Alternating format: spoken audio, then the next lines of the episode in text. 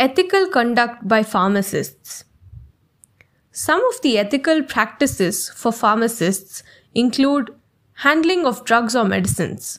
Pharmacists should take all possible care to dispense a prescription correctly by weighing and measuring all ingredients in correct proportions with the help of scale and measures. Visual estimations must be avoided. Further, a pharmacist should always use drugs and medicinal preparations of standard quality and should never adulterate the preparations. A pharmacist should be very careful in dealing with drugs and medicinal preparations known to be poisonous or used for addiction or other abusive purposes. Hawking of drugs or medicines. Hawking of drugs and medicines is discouraged. Therefore, pharmacists cannot engage in door to door solicitation of the products.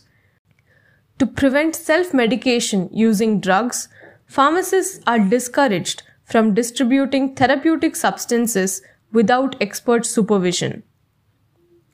Fair trade practice. Cutthroat competition aiming to capture the business of another pharmaceutical establishment is discouraged among pharmacists. This includes offering any sort of prizes, gifts, or any kind of allurement to customers, or knowingly charging lower prices for medical commodities compared to the reasonable prices charged by a fellow pharmacist. In case any order or prescription intended to be served by a particular dispensary is brought by mistake to another dispensary, the latter should refuse to accept it and should direct the customer to the right place.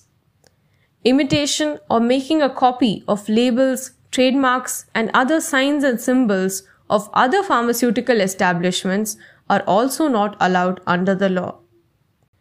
Advertising and displays.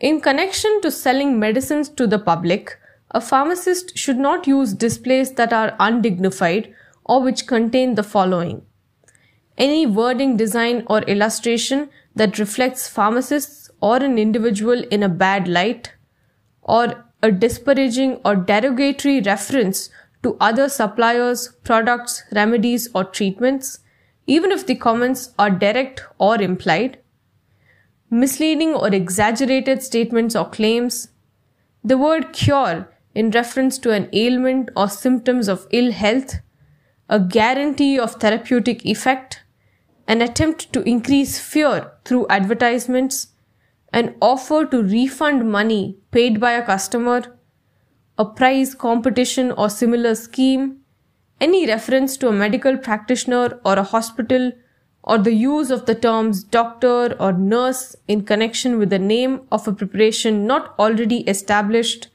a reference to sexual weakness, premature aging, or loss of virility, indecent references to complaints of sexual nature, etc., are all not allowed. If a pharmacy knows or could reasonably know that a preparation is advertised by such means, such preparations should not be displayed in the pharmacy.